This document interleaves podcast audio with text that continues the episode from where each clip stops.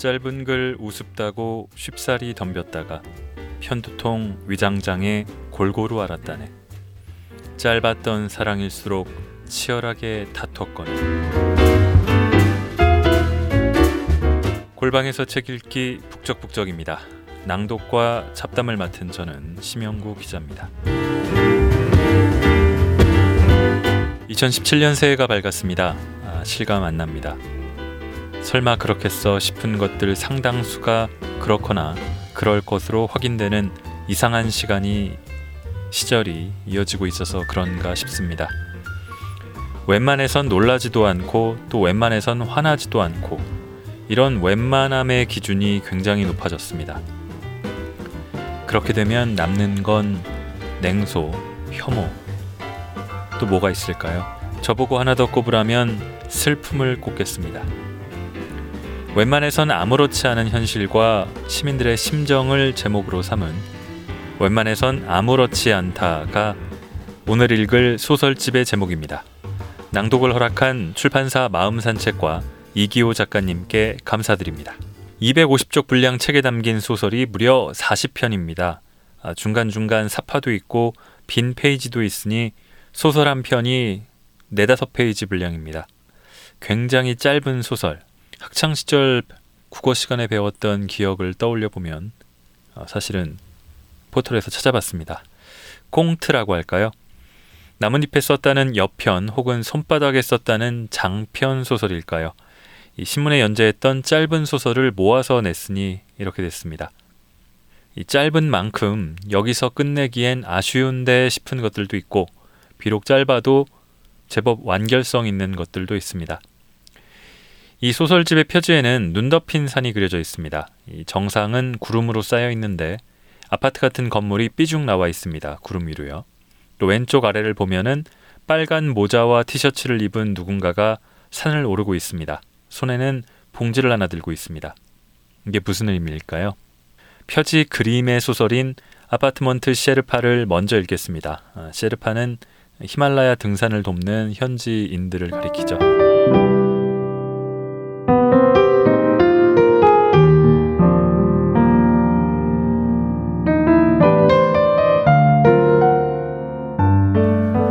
아파트먼트 셰르파 이번엔 17층이었다. 한 층에 계단이 19개씩 있으니까 17층이면 320개가 넘는 계단이었다. 이제 진짜 이놈의 아르바이트를 그만둘 때가 된 것 같다. 오늘까지만, 오늘까지만. 그런 생각으로 나는 가게 문을 나섰다. 오늘만 벌써 아홉 번째 배달이었다. 다리가 저절로 후들거렸다. 고시원비라도 조금 보태볼까 시작한 아르바이트였다. 제대 후 학교에 복학해보니 기숙사 순번이 돌아오지 않았다. 그렇다고 면소재지 장터 한 귀퉁이에서 작은 종묘사를 운영하는 아버지에게 차마 서울의 어마어마한 자취방 보증금까지 부탁할 수는 없었다. 그렇게 해서 찾은 아르바이트였다. 고시원과 같은 건물 1층에 있는 만나 치킨집 배달 아르바이트 모집 공고. 거기에 적혀 있는 시급 6천원 글씨만 보고 무작정 문을 열고 들어간 것이었다. 근데 사장님, 여기 원동기 운전면허 자격증 없어도 되나요? 저녁부터 바로 출근하라는 50대 중반의 머리가 약간 벗겨진 사장에게 나는 조심스럽게 물었다. 뭐, 우린 바로 앞에 있는 아파트 단지만 배달하는 거라서 출력은 괜찮지? 내 실수라면 그때 사장의 말 속에 숨겨진 의미를 거기에 생략된 진실을 바로 알아차리지 못한 데 있었다. 애둘러 말할 것도 없이 만나 치킨집 앞 총 800가구가 거주하는 25층 높이의 행복 아파트는 배달 사원들의 승강기 사용을 일절 금하고 있었다. 아파트 1층 엘리베이터 옆에 그런 경고문이 붙어 있었다. 당 아파트에 출입하는 배달 사원들로 인해 주민들의 이용 불편과 승강기 유지 관리비가 발생하므로 반드시 계단을 이용해 처음 그 경고문을 보고 이게 뭔가 나는 잠깐 멍하니 서 있었다. 그러다가 마침 문이 열린 엘리베이터에 반사적으로 몸을 실었다. 첫 배달은 11층이었다. 에이, 뭐 별일 있으려고 누가 보는 것도 아닌데. 하지만 그런 내 생각은 배달에서 돌아오자마자 여지없이 깨져버렸는데 사장이 사뭇 미안한 얼굴로 거 엘리베이터 탔구나 경비실에서 CCTV로 다 보고 있어. 그러면 안 돼. 라고 말했기 때문이었다. 그제야 나는 사장이 면접 자리에서 체력 운운한 이유를 깨닫게 되었다. 나는 좀 당황했지만 첫날이니까 아무 생각 없이 무작정 뛰어다니기만 했다. 생각할 겨를도 없이 12층에서 9층으로, 4층에서 다시 21층으로. 자정 무렵 마지막 배달을 마칠 때까지 나는 뛰고 또 뛰고 오르고 또 올랐을 뿐이었다. 그렇게 두 달 넘도록 아르바이트를 했다. 그 두 달 동안 나는 치킨 배달 아르바이트가 아닌 흡사 히말라야 산악인을 위한 셰르파가 된 심정이었다. 언젠가 한 번은 18층까지 낑낑거리며 올라갔더니 내 또래 젊은 여자가 어머, 우리는 프라이드 아니라 양념 시켰는데요. 라면서 다시 갖다 달라고 한 적이 있었다. 나는 그때 그 여자 앞에 무릎 꿇고 제발 그냥 프라이드 먹으면 안 될까요? 두 손 모아 빌 뻔했다. 퇴근해서 고시원 작은 침대에 누우면 계단이 눈앞으로 일어서는 듯한 환영이 보이기도 했다. 사장이 퇴근할 때마다 주는 생맥주 한 잔에 속아서 참아온 두 달이었다. 하지만 이젠 더 이상 못 버틸 것 같았다. 그놈의 엘리베이터, 그놈의 계단. 마지막 배달이라고 생각하면서 다시 계단을 오르려고 할 무렵 엘리베이터에서 마흔쯤 돼 보이는 남자가 내렸다. 저기 1702호 배달 가시죠? 주세요. 제가 갖고 올라갈게요. 남자는 치킨 값을 내밀면서 말했다. 나는 머뭇거리다가 남자에게 치킨을 내밀었다. 앞으로 저희 집 배달은 여기 엘리베이터 앞으로 오시면 됩니다. 남자는 나에게 꾸벅 고개까지 숙인 후 다시 엘리베이터 앞으로 돌아섰다. 나는 왠지 조금 울적한 기분에 사로잡혔다. 가게로 돌아가려고 몇 걸음 떼던 나는 그때까지 엘리베이터를 기다리고 있던 남자에게 말을 건넸다. 이게 왜 이런 일들이 생긴 거죠? 갑작스러운 내 질문에 남자는 조용한 목소리로 이런 말을 했다. 글쎄요. 아파트에 사니까 아파트만 생각해서 그런 거 아닐까요? 남자는 그 말을 남긴 채 엘리베이터 안으로 사라졌다.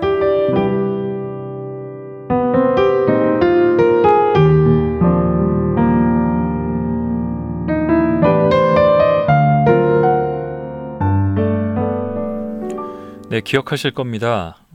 어느 강남의 아파트에서 배달하는 분들에게 엘리베이터 이용을 못하게 하는 전단이 나붙어서 볼성사나운 화제가 된 적이 있었죠. 이 저도 17년째 아파트에 살고 있습니다만 아파트 거주민이 전 국민의 절반에 이르다 보니까 아파트 에피소드나 이슈가 참 많습니다. 또 다른 아파트 이슈인 층간 소음을 소재로 한 소설 한밤의 뜀박질입니다.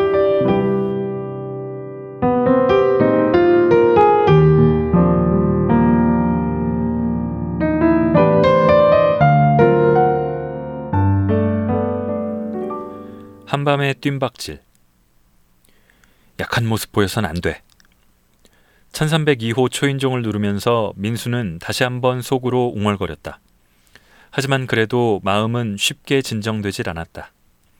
술을 마신 사람처럼 얼굴까지 불쾌하게 달아올랐다. 별일 없을 거야. 나는 정당한 항의를 하는 거라고. 민수는 호흡을 내쉬면서 제차 초인종을 길게 눌렀다. 그러면서도 오른손은 점퍼 주머니 속 휴대전화를 움켜쥔 채 놓지 않았다. 남자가 어쩜 그리 담이 약할까? 지지난 주였던가 밤 11시 무렵 1302호에서 예의 또 그 쿵쾅거리는 소리가 들려오고 그와 동시에 이제 막 100일이 된 딸아이가 얕은 잠에서 깨어나 자지러지게 울어댔을 때 아내는 대번에 민수를 흘겨보며 그렇게 뇌까렸다. 벌써 두 달 가까이 이어지는 소음이었다. 닷새에 한 번, 혹은 일주일에 한 번꼴로 우다다다 마치 쥐떼가 단체로 러닝머신 위에 올라타기라도 한 듯 위층에서 소리가 들려왔다. 그 소리들은 어느 땐 10분 넘게 지속되었고 또 어느 땐 20분 이상 계속되기도 했다. 그때마다 민수는 허리에 두 손을 착 얹고 사람들이 예의가 없어 예의가 하면서 천장을 노려보았을 뿐 아무런 행동도 취하지 않았다. 그러니 아내로부터 담이 어떻고 가장이 어떻고 하는 소리를 들을 수밖에. 하지만 그건 아내가 1302호 남자를 제대로 보지 못해서 하는 소리일 뿐이다. 주차장에서 몇 번 마주친 적 있던 1302호 남자는 50대 중반의 사내였는데 가슴에 무슨 이승판 국어대사전이라도 갖다 댄 듯 체구가 우람했다. 짧게 자른 희끗희끗한 스포츠 머리와 매서운 눈매. 거기에다 그가 내린 승합차 옆면에는 화랑 격투기 교실이라는 글자가 새겨져 있었다. 아내를 때리거나 자식을 패는 거일지도 몰라. 그런 마당에 내가 올라가서 항의를 하면 민수는 종종 1302호 남자에게 니킥을 당하는 자신의 모습을 떠올렸다. 안바에 걸려 탁탁 한 손으로 바닥을 때리면서 예의가 좀 없으면 어떻습니까? 예의가 좀 없을 수도 있지요. 라고 울부짖는 자신의 목소리 또한. 하지만 오늘은 더 이상 물러설 곳이 없었다. 딸아이는 어제 저녁부터 열이 올라 오늘 하루 종일 병원에서 링거를 맞고 돌아온 처지였다. 그런 마당에 니킥과 안바 따위가 두려울 소냐. 여차하면 바로 경찰을 부르면 된다. 민수는 그렇게 마음을 다잡았다. 뭡니까? 초인종을 네 번쯤 눌렀을까? 문이 빠끔 열리면서 남자가 고개를 내밀었다. 저기 저 그러니까 1202호인데요. 그런데요. 저기 저 소리 때문에 딸아이가 아파서 좀 민수가 거기까지 말했을 때 남자가 문을 활짝 열고 한 걸음 더 밖으로 나왔다. 그러더니 잠깐 들어오시겠어요? 라면서 민수의 팔을 잡았다. 민수는 저도 모르게 헉 소리를 내며 뒷걸음질 쳤으나 이내 남자의 완력에 질질 거의 반강제적으로나 다름없이 1302호 안으로 들어가게 되었다. 그리고 그곳에서 민수는 희한한 광경을 두 눈으로 보게 되었다. 파자마를 입은 할머니 한 분이 교복을 입은 학생 한 명을 잡으려고 거실과 부엌, 방과 방 사이를 뛰어다니고 있었다. 어머니와 제 아들입니다. 현관 입구에 서서 1302호 남자가 말했다. 어머니가 치매기가 좀 있으신데 가끔 우리 아들을 돌아가신 아버지로 착각을 해요. 남자는 조금 씁쓸한 목소리로 말을 이었다. 우리 아버지가 젊었을 때 딴 살림을 차린 적이 있었거든요. 처음엔 말렸는데 지금은 그냥 내버려두는 처지입니다. 우리 아들이 그렇게 하자고 해서요. 저렇게 쫓아다니시고 나면 잠도 잘 주무시거든요. 남자는 그러면서 뒤통수를 극적거렸다. 제가 평생 운동만 해서 숫기가 좀 없거든요. 진작 말씀드린다는 게. 민수는 남자의 말을 듣는 둥 마는 둥 할머니 앞에서 최선을 다해 이리저리 도망쳐 다니는 학생의 얼굴을 바라보았다. 고등학생쯤 되어 보이는 1302호 남자의 아들은 지친 기색 하나 없이 밝은 표정이었다. 민수는 말없이 그 아이의 표정을 따라 지으며 자신의 딸 또한 저런 표정으로 자라나길 속으로 바라보았다.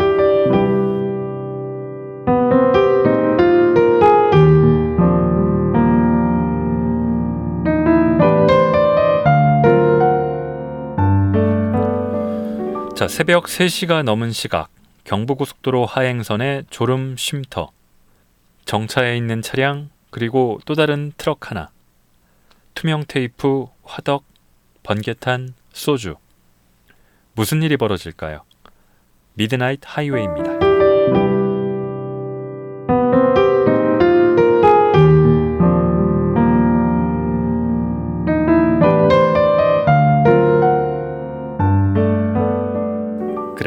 아버지 산소까지 갈 필요도 없다. 여기가, 여기가 오히려 더 적당하다.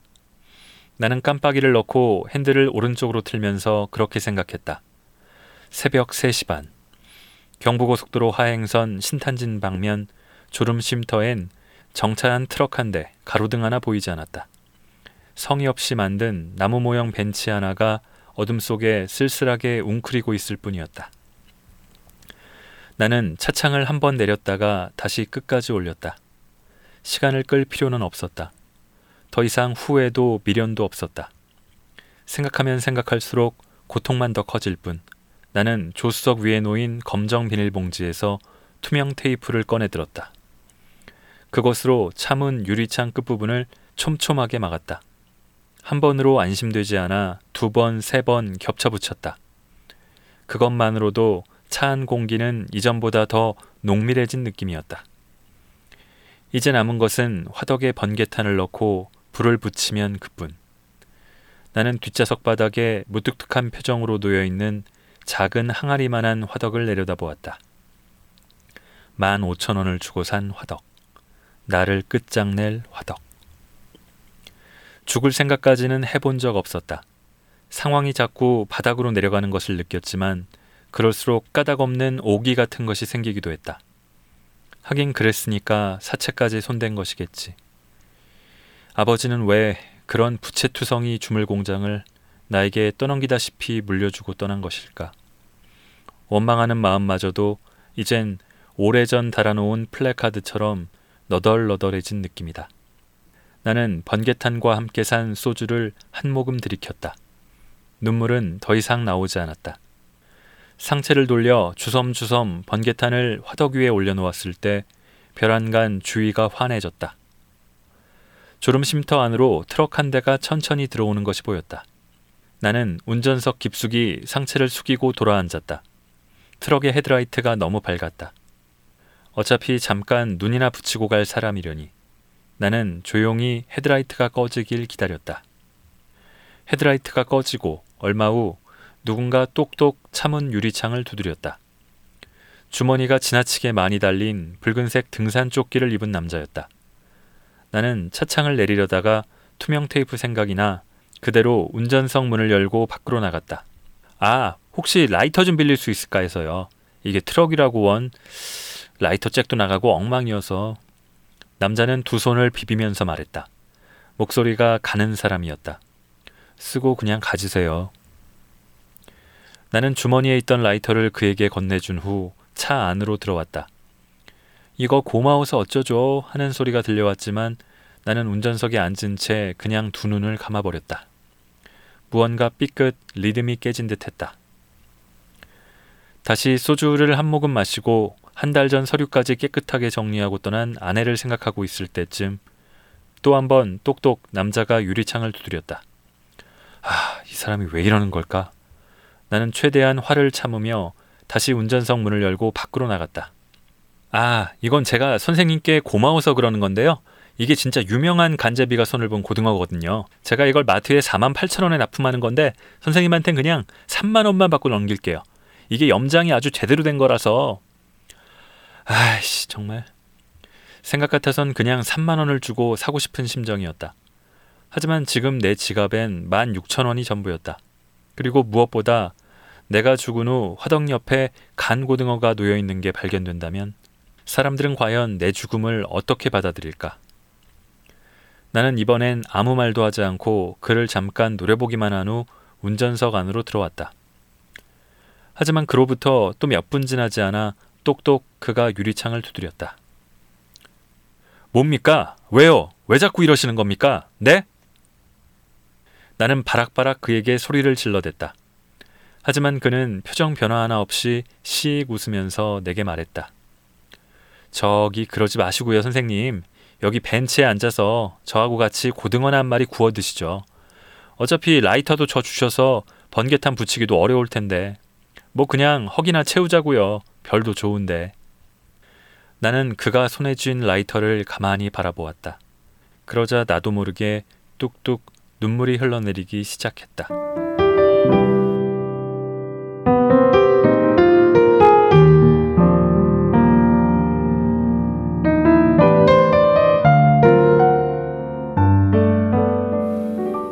아버지에게 물려받은 비투성이 공장 운영이 잘 안 돼서 사채까지 끌어쓰고 아내는 떠났고 절망만 남은 이 남자는 자살을 선택했는데 우연인지 아닌지 차 옆에 정차한 트럭 운전자가 역시 우연인지 아닌지 계속 방해합니다.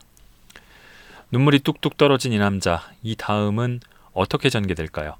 무라카미 하루키는 단편을 쓰고 이후에 뒷이야기를 이어나가서 장편 소설화하는 식으로도 노르웨이의 숲, 태엽 감는 새 같은 여러 편의 대작을 남겼습니다. 이 콩트들도 이후에 더 무르익거나 연글 수 있지 않을까 하는 생각이 듭니다.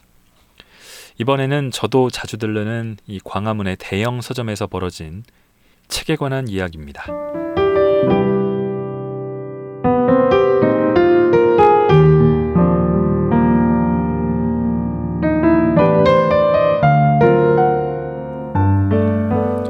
마주 잡은 두 손.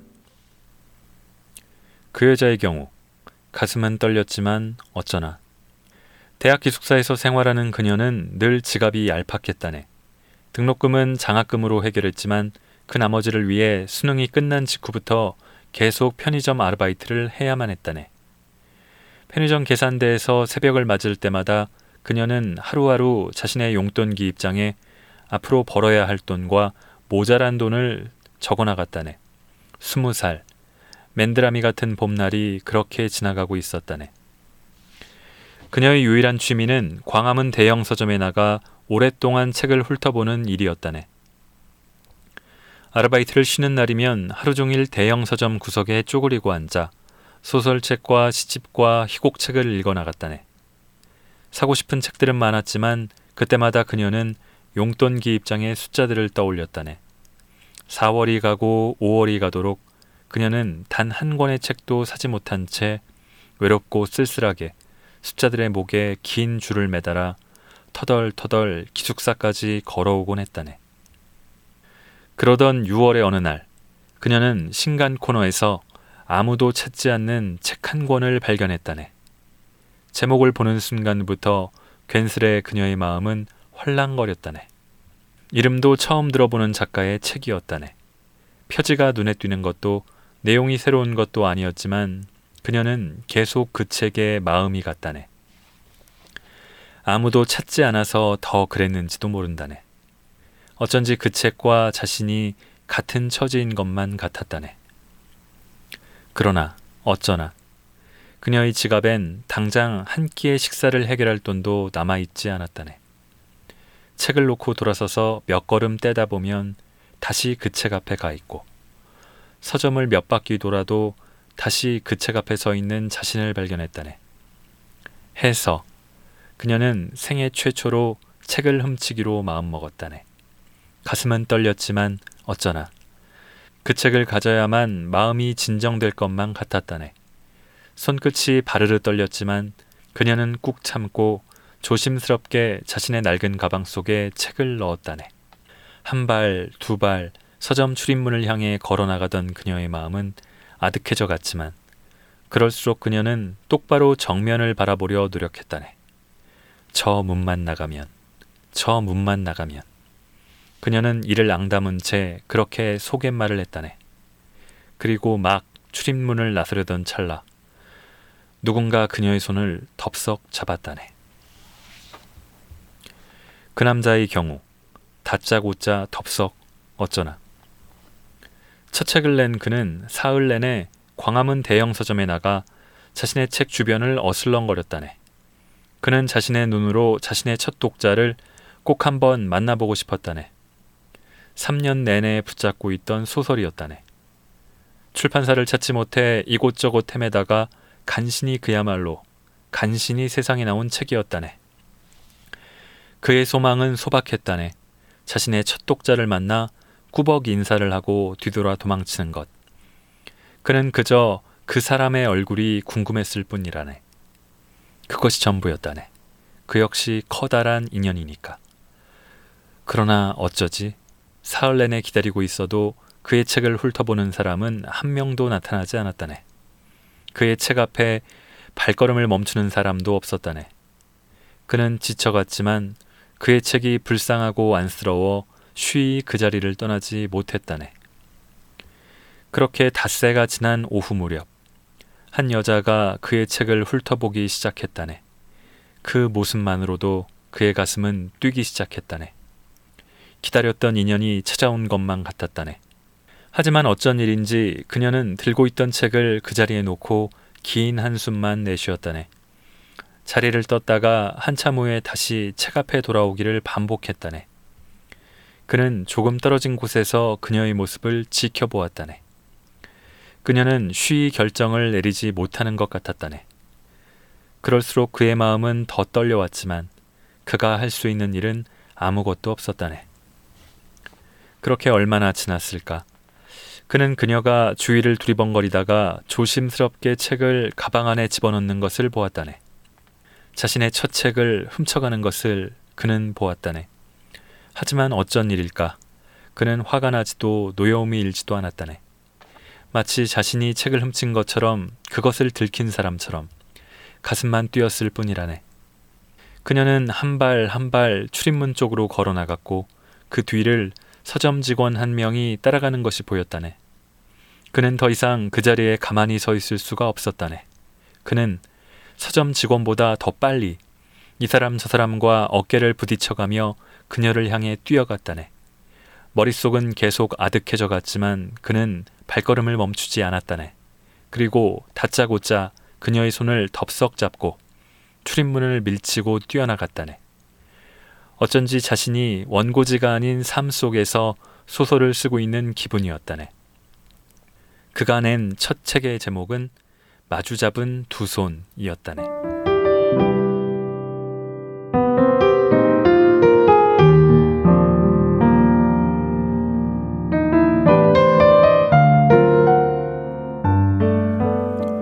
책의 맨 앞머리에 이런 말이 적혀 있습니다. 제가 아까 처음에 읽었던 그 약간의 시조 같은 그 말도 있고요.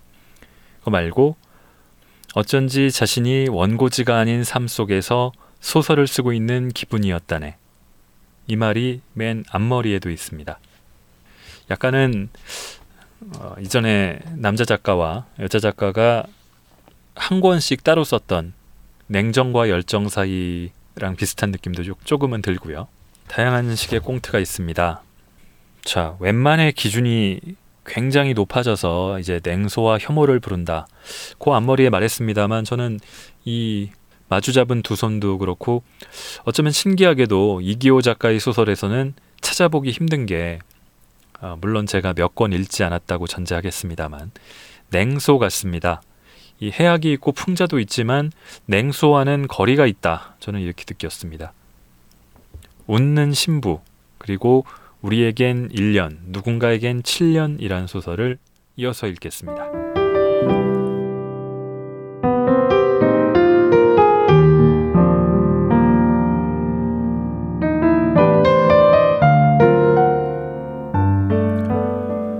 웃는 신부 신부는 크크 어깨까지 들썩이며 웃음을 참는 기색이 역력했다.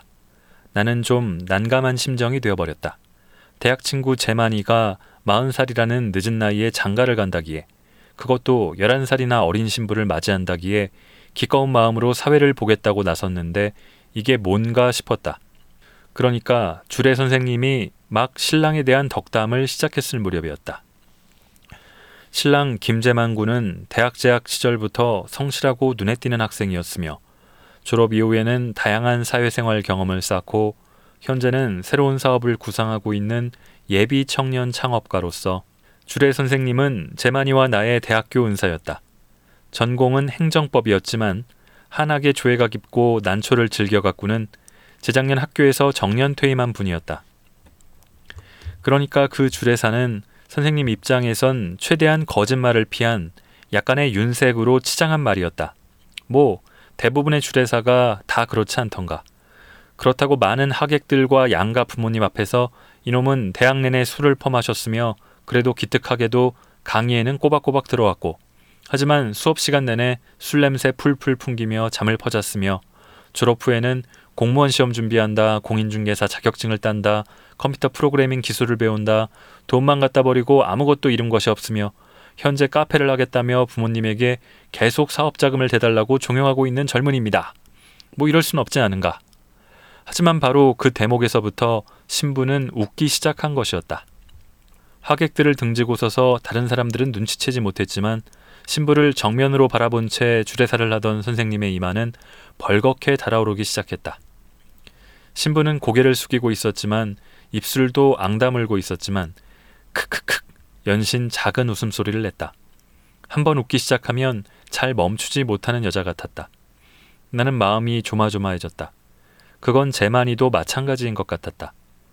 주례 선생님의 눈치를 살피느라 나 몰래 툭툭 팔꿈치로 신부를 치며 진정시키느라 제만이의 귀인머리 아래론 굵은 땀방울이 흘러내리고 있었다. 주례사가 끝나고 신랑 신부가 하객들을 향해 뒤돌아섰을 때 다행히 신부의 얼굴은 웃음을 거두고 다시 무표정하고 조신한 새색시에 그것이 되어 있었다. 그나마 한숨을 돌리고 다음 식순을 진행해 나가려는 순간 다시 신부의 웃음이 터져버렸다. 이번엔 신부의 어머니 아버지에게 인사를 하는 순서였다. 신부의 어머니가 손수건으로 눈가를 훔치며 사위와 딸에게 인사를 받으려는 찰나 신부가 한 손으로 입을 가리고 예의 또 어깨를 들썩거리며 웃기 시작한 것이었다. 아니 뭐 저런 신부가 다 있담. 나는 저절로 인상이 구겨졌다. 원래 저 순간엔 모든 신부들과 신부의 어머니들이 눈물을 쏟지 않던가. 감정이 북받쳐 신부 화장이니 뭐니 다 망쳐버리지 않던가. 한데 우는 어머니 앞에서 웃는 신부라니. 여기저기 하객들 사이에서 웅성거리는 소리가 들리고 그런데도 신부의 터진 웃음은 멈추질 않고 그 이후 결혼식이 어떻게 진행되었는지 모를 정도로 나는 더듬더듬 식순에 적혀 있는 글자들만 빠르게 읽어 나갔다. 결혼식은 예정되어 있던 축가도 생략하고 신랑 신부의 행진으로 서둘러 마무리되었다. 피로연도 끝나고 하객들도 모두 빠져나간 뒤 나는 그제야 제마니와 함께 예식장 뒤편 주차장에 서서 담배를 한 대 나눠 피울 수 있었다. 야, 네 신부 도대체 뭐냐? 왜 그렇게 자꾸 웃어대는 거야? 말도 마. 패백하면서 시어머니한테 꾸중 들은 신부는 지구상에서 걔가 유일할 거다. 아니, 그러니까 뭐, 이유가 뭐야? 무슨 병이라도 있나? 제만이는 내 말에 잠깐 침묵을 지키다가 이윽고 이런 말을 내게 해주었다. 우리 장모님이 젊은 시절부터 혼자 몸으로 딸을 키웠잖냐. 그래서 기죽지 말라고 딸을 더 자주 웃겼다나 봐. 그게 버릇이 됐대. 응? 아까 보니까 신부 아버님도 계시던데? 나는 뚱한 표정으로 제만이에게 물었다. 어, 그분, 그분 아르바이트야. 그래서 더 웃겼다나 봐. 엄마가 자기 시집 보내는 순간까지도 자기를 웃겨주는 것 같아서. 나는 어쩐지 마음이 조금 짠해져서 신부의 얼굴을 다시 한번 보고 싶어졌다. 함께 웃어주고 싶어졌다.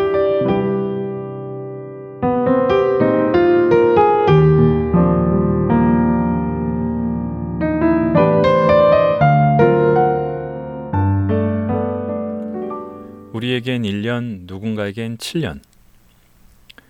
땅은 잘 파지지 않았다. 삼날이 언 땅을 뛸 때마다 둔탁한 쇳소리가 어두운 전나무 군락지 너머로 길게 퍼져나갔다. 밤은 깊었고 무릎을 스치는 한기는 더더욱 뾰족해져 갔다. 이게 도대체 뭐 하는 짓인가? 나는 삽질을 하면서 계속 그런 생각을 했다. 남양주에서 부천으로 그리고 다시 차를 몰아 선산이 있는 경기도 가평에 도착한 것은 자정 무렵의 일이었다. 일을 아무리 일찍 마무리한다고 해도 새벽 4시는 되어야 끝날 텐데. 내일도 어김없이 8시 반까지는 출근을 해야 하는데. 그런 생각이 들 때마다 나는 힐끔힐끔 아버지 산소 옆에 쪼그려 앉아 있는 어머니를 바라보았다. 어머니는 마치 오래된 비석처럼 아무 말 없이 거기 가만히 앉아 있었다. 네가 부천으로 건너와야겠다. 어머니의 전화를 받은 것은 퇴근 후 막 집에 도착했을 때였다. 월말인데다 분기사업 실적 보고서까지 겹쳐 몸과 마음 모두 세탁기에 넣어놓고 오랫동안 돌리지 않은 빨래처럼 후줄근해진 상태였다. 나는 따뜻한 물에 샤워를 하고 싶었고 바로 잠들고 싶었다. 하지만 어머니는 단호했다. 오늘 밤 안에 보내주고 싶구나. 나는 하마터면 어머니에게 쓰레기 종량제 봉투 이야기를 할 뻔했다. 하지만 나는 차마 그 얘기는 꺼내지 못했다. 전문 업체를 알아보겠다는 말도 주말에 가겠다는 말도 하지 못했다. 나는 휴대전화를 든 채 말없이 서 있다가 다시 주차장으로 내려와 시동을 걸었다. 내가 살고 있는 남양주에서부터 어머니가 홀로 살고 있는 부천까지는 1시간 반 남짓 걸렸다. 부천에서 가평까지는 두 시간이 더 걸릴 텐데 선산이라 선산이란 말이지 죽은 개를 꼭 선산에 묻어야겠다는 말씀인 거지. 나는 나도 모르게 끙 소리를 내며 신경질적으로 핸들을 돌렸다. 외곽 순환도로는 역시나 꽉꽉 막혀 있었다. 어머니와 16년을 함께 산 몰티즈 봉순이의 몸이 예사롭지 않은 신호를 보내기 시작한 것은 작년 이맘때부터였다. 털이 듬성듬성 빠지고 눈가가 벌겋게 변해가는가 싶더니 아니나 다를까 올여름 어머니 생신 때 가보니 치맥기가 역력했다. 똥 오줌도 제대로 가리지 못했고 베란다 유리창에 머리를 부딪히고 넘어지는가 하면 사료를 먹고 토하고 또 사료를 먹는 일을 반복했다. 관절염 때문에 예전처럼 소파 위로 올라오지도 계단을 내려가지도 못한다는 말을 하는 어머니의 표정은 묘하게도 봉순이의 얼굴을 닮아 있었다. 그러니까 아마도 그때부터 내 불안은 시작된 것인지도 모른다. 사실 봉순이를 처음 애견 매장에서 분양받아 어머니 품에 맡긴 것은 나였다. 환갑이 되자마자 간암으로 세상을 뜬 아버지의 빈자리를 나는 그런 식으로 메우려 했다. 남양주에 막 신혼집을 꾸린 것도 그때였고 아무래도 홀어머니를 모시고 산다는 것이 부담스럽기도 했으니까. 아버지의 자리를 아들의 자리를 봉순이가 대신해 주길 바라는 마음이 컸다. 그리고 내 예상대로 봉순이는 훌륭히 그 역할을 해나갔다. 그런 봉순이가 세상을 뜬 것이었다. 그러니 법규에 나온 대로 쓰레기 종량제 봉투에 담아서 사체를 처리하라는 말을 그 얘기를 차마 꺼내진 못한 것이었다. 그럭저럭 구덩이의 형태를 갖춰갈 때쯤 등 뒤에서 어머니의 목소리가 들려왔다. 사흘 전쯤의 말이다. 봉순이가 눈 감기 사흘 전쯤에 나는 잠시 삽질을 멈추고 뒤돌아 어머니를 바라보았다. 어머니는 계속 어둠 속에 웅크리고 앉아 있었다. 자고 일어났더니 얘가 내 베개 옆에 가만히 엎드려서 빤히 내 눈을 바라보고 있는 거야. 그래서 나도 잠결에 얘를 안아주려고 손을 뻗었는데 봉순이가 봉순이가 눈물을 뚝뚝 흘리고 있더라. 나는 삼날에 걸린 커다란 돌뿌리 하나를 꺼내들었다. 돌은 차갑고 무거웠다. 그래서 나도 모르게 눈물이 나와서 봉순이를 왈칵 안았는데 그렇게 한참을 안고 있다가 봉순이가 엎드려 있던 곳을 보니까 거기에 내 양말 두 짝이 얌전히 놓여 있는 거야. 어머니는 계속 무덤덤한 목소리로 말을 했다. 사람한텐 1년이 강아지한텐 7년이라고 하더라. 봉순이는 7년도 넘게 아픈 몸으로 내 옆을 지켜준 거야. 내 양말을 제 몸으로 데워주면서. 나는 묵묵히 계속 삽질만 했다. 내가 파고 있는 어두운 구덩이가 어쩐지 꼭 내 마음만 같았다.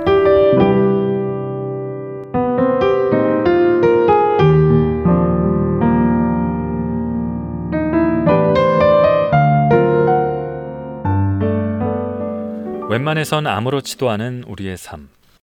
아무렇다고 하면 좀 못난 사람, 감정적이고 감상적이고 작은 일에 일희일비하는 사람 같아서 아무렇지 않은 척해야 하는 그런 상황. 새해는 좀 적었으면 좋겠습니다. 이 소설집에는 이 웬만해선 아무렇지 않다는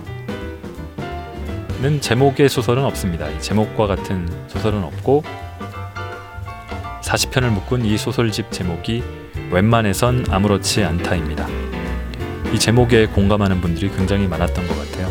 작년에 많이 팔렸습니다. 안 읽어보신 분들 한 번쯤 쉽게 읽을 수 있으니까 읽어보시라고 권해드립니다. 오늘도 오랜 시간 들어주신 분들께 감사드립니다.